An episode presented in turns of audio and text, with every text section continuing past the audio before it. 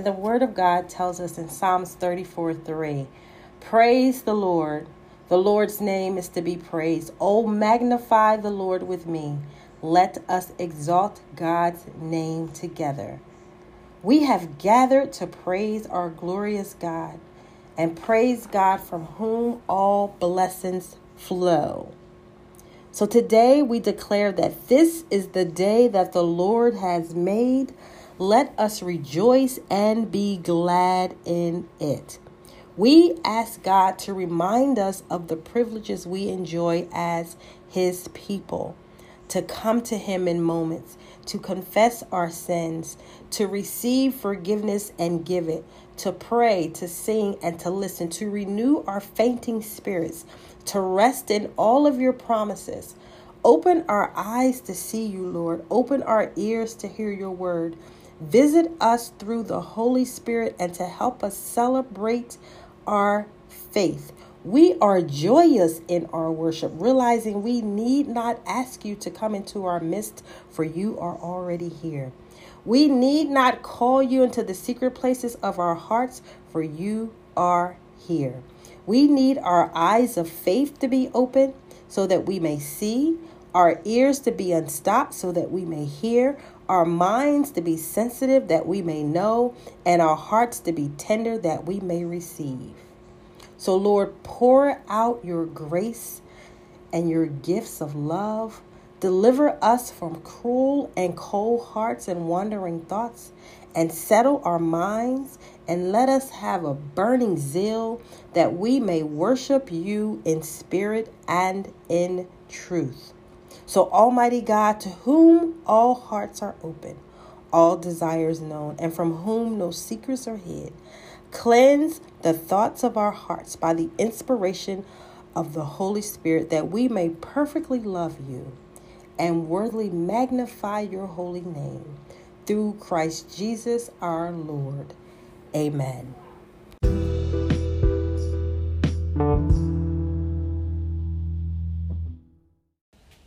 Hello, fellow worshipers, and I will be sharing with you in this episode of Worshipers Heart podcast we will be talking about I am living my best life.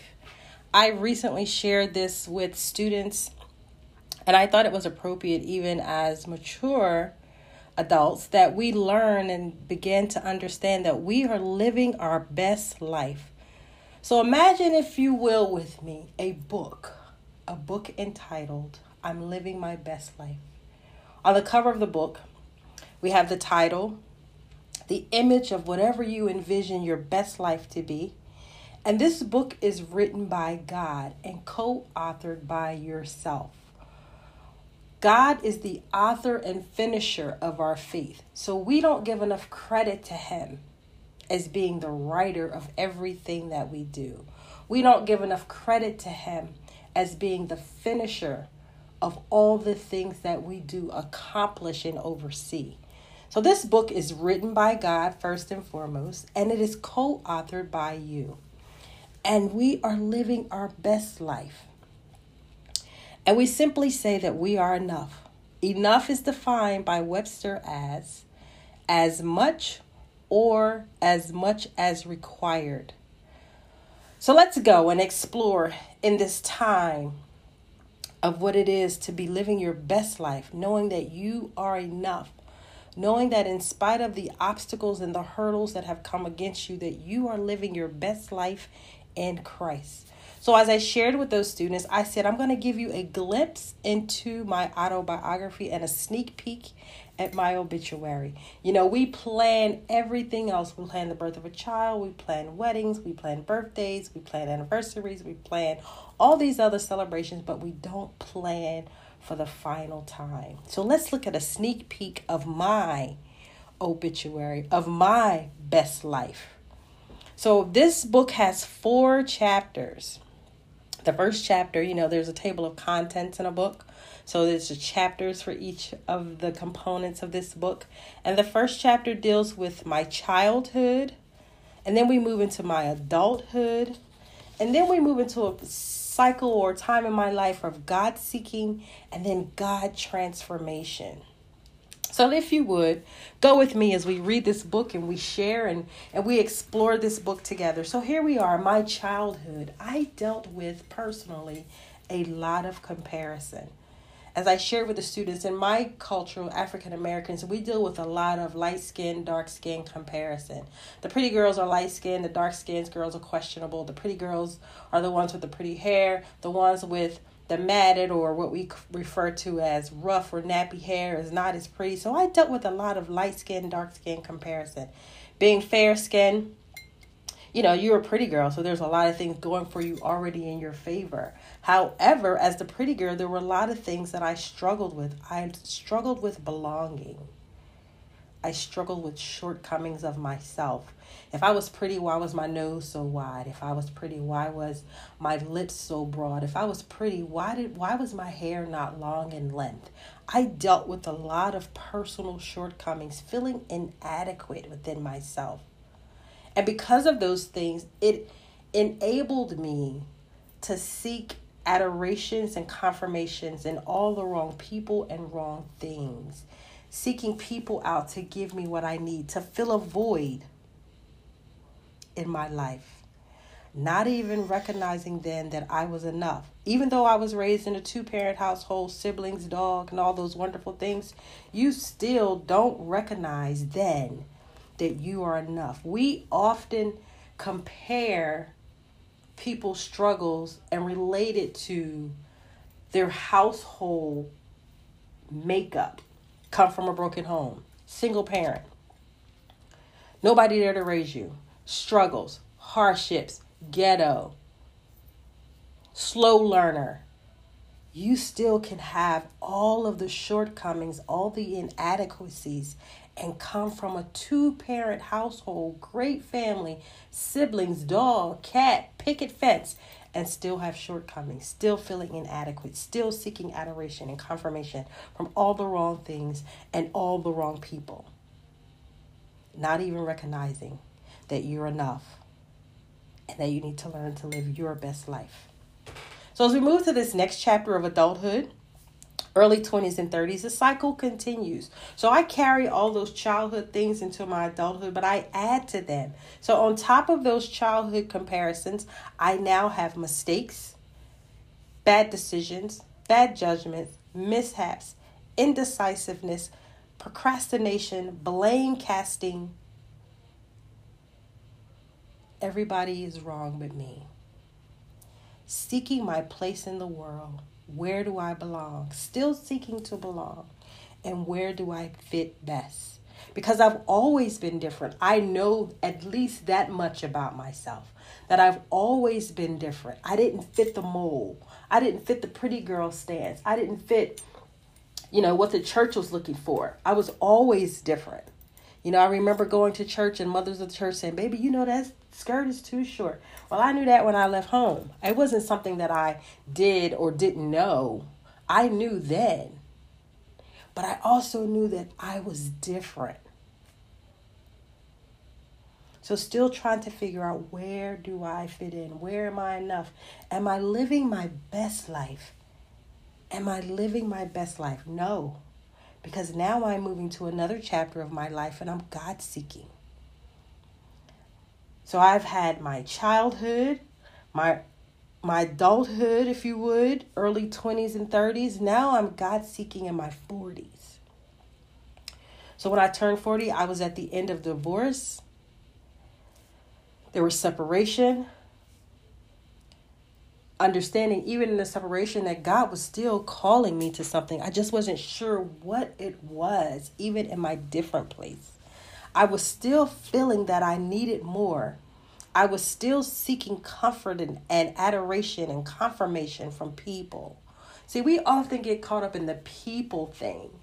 People pleasing. Are people happy with me? Do I make people proud?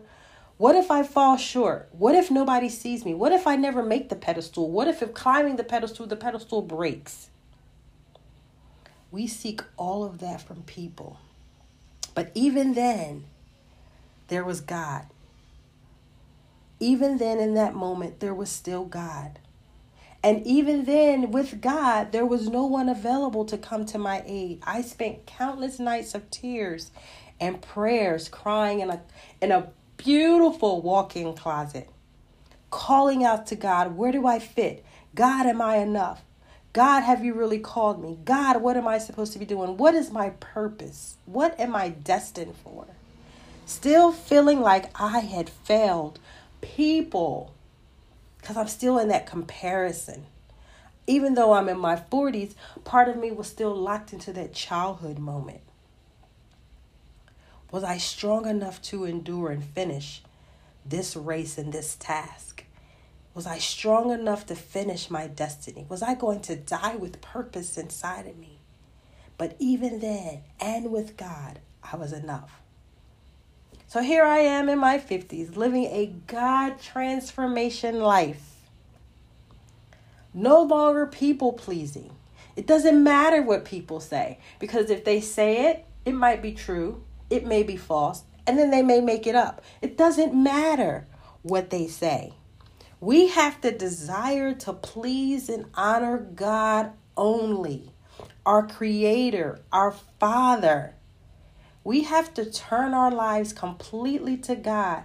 No shortcuts, no compromise, no giving in, no hiding, no wearing the mask. Knowing who we are in God, knowing that we are enough, leaving people, situations, and circumstances that keep us from honoring Him and who He has called us to be. So now I recognize I'm living my best life. I am who God says I am. I am chosen. I walk boldly, tall, and in the authority of God. My life of worship is a life of worship to God first and foremost. I want to speak God's words over my life and circumstances, expecting change, expecting greatness, expecting shift, and expecting God. Deuteronomy 14 2 says to us in the English Standard Version, For you are a people holy to the Lord your God, and the God has and the Lord has chosen you to be a people for his treasured possession out of all the people who are on the face of the earth. For you are a people holy to the Lord your God, and the Lord has chosen you to be a people for his treasured possession out of all the people who are on the face of the earth.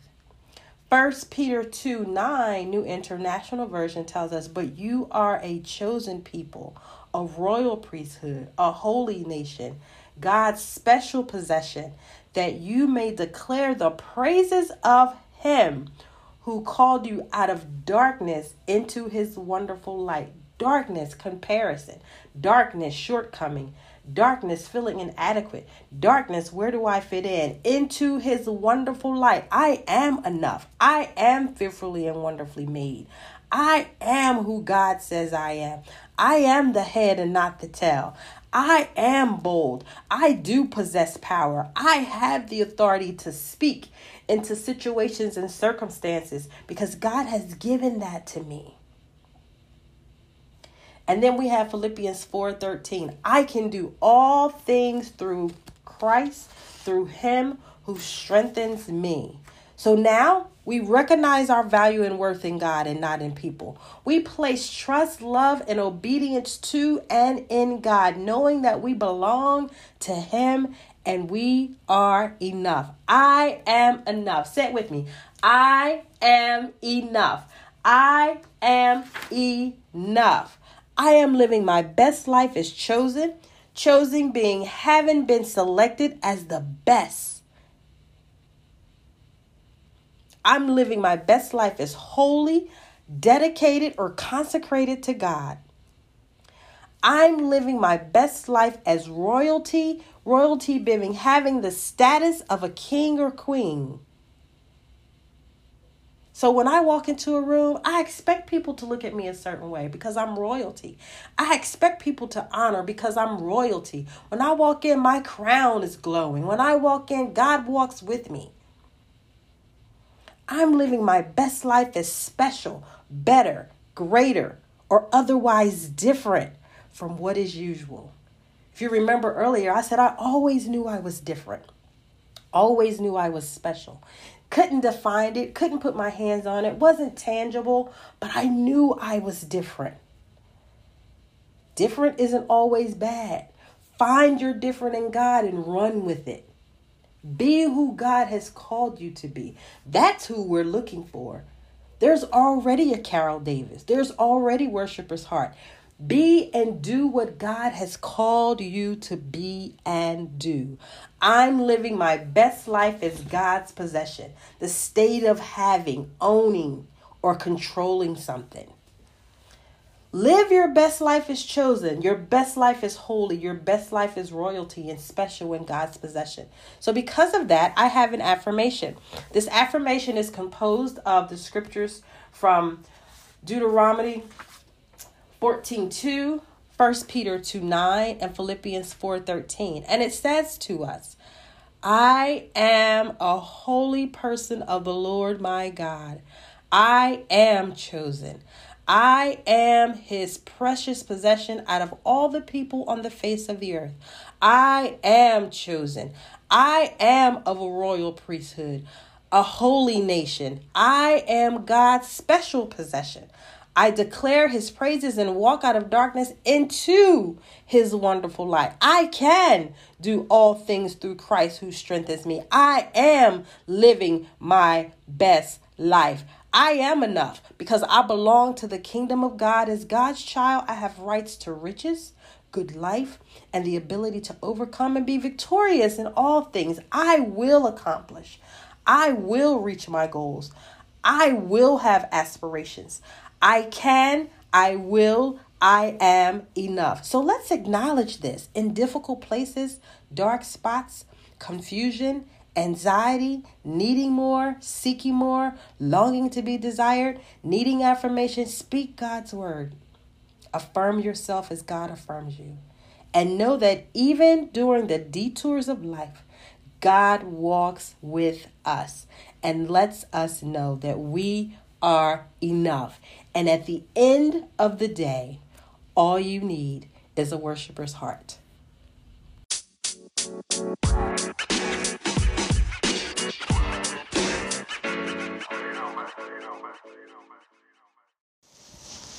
Oh, and there's one more thing. I'd like to take this time to thank my sponsors Abigail Adoye, Athena Shack, Dr. and Mrs. John and Martha Johnson, Jacqueline Harris, Chantel Hess Taylor, and the Worshiper Heart team member, Tiana Davis.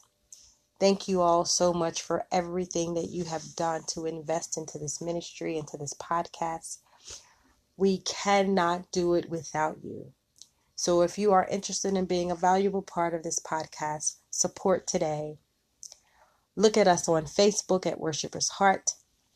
Send us an email at worshipersheart67 at AOL.com and we can give you more information about how you can be a sponsor for this podcast and for this ministry. At the end of the day, all you need is a worshiper's heart. And in closing, I leave you with this. We thank you, God, for being the God of love. As in Jesus Christ, you gave yourself to us so that we may give ourselves to you, that we may live according to your holy will. Keep our feet firmly in the way wherever Christ leads us. Keep our lips that our lips may speak the truth that Jesus teaches us. Fill our bodies with the life that is Christ within us. Bless us, O God. Open doors to us. Bless the thresholds we cross, the roads that we drive upon and lay before us. Go with us as we go, and we will welcome you in every place. In the holy name of Jesus, we pray. Amen.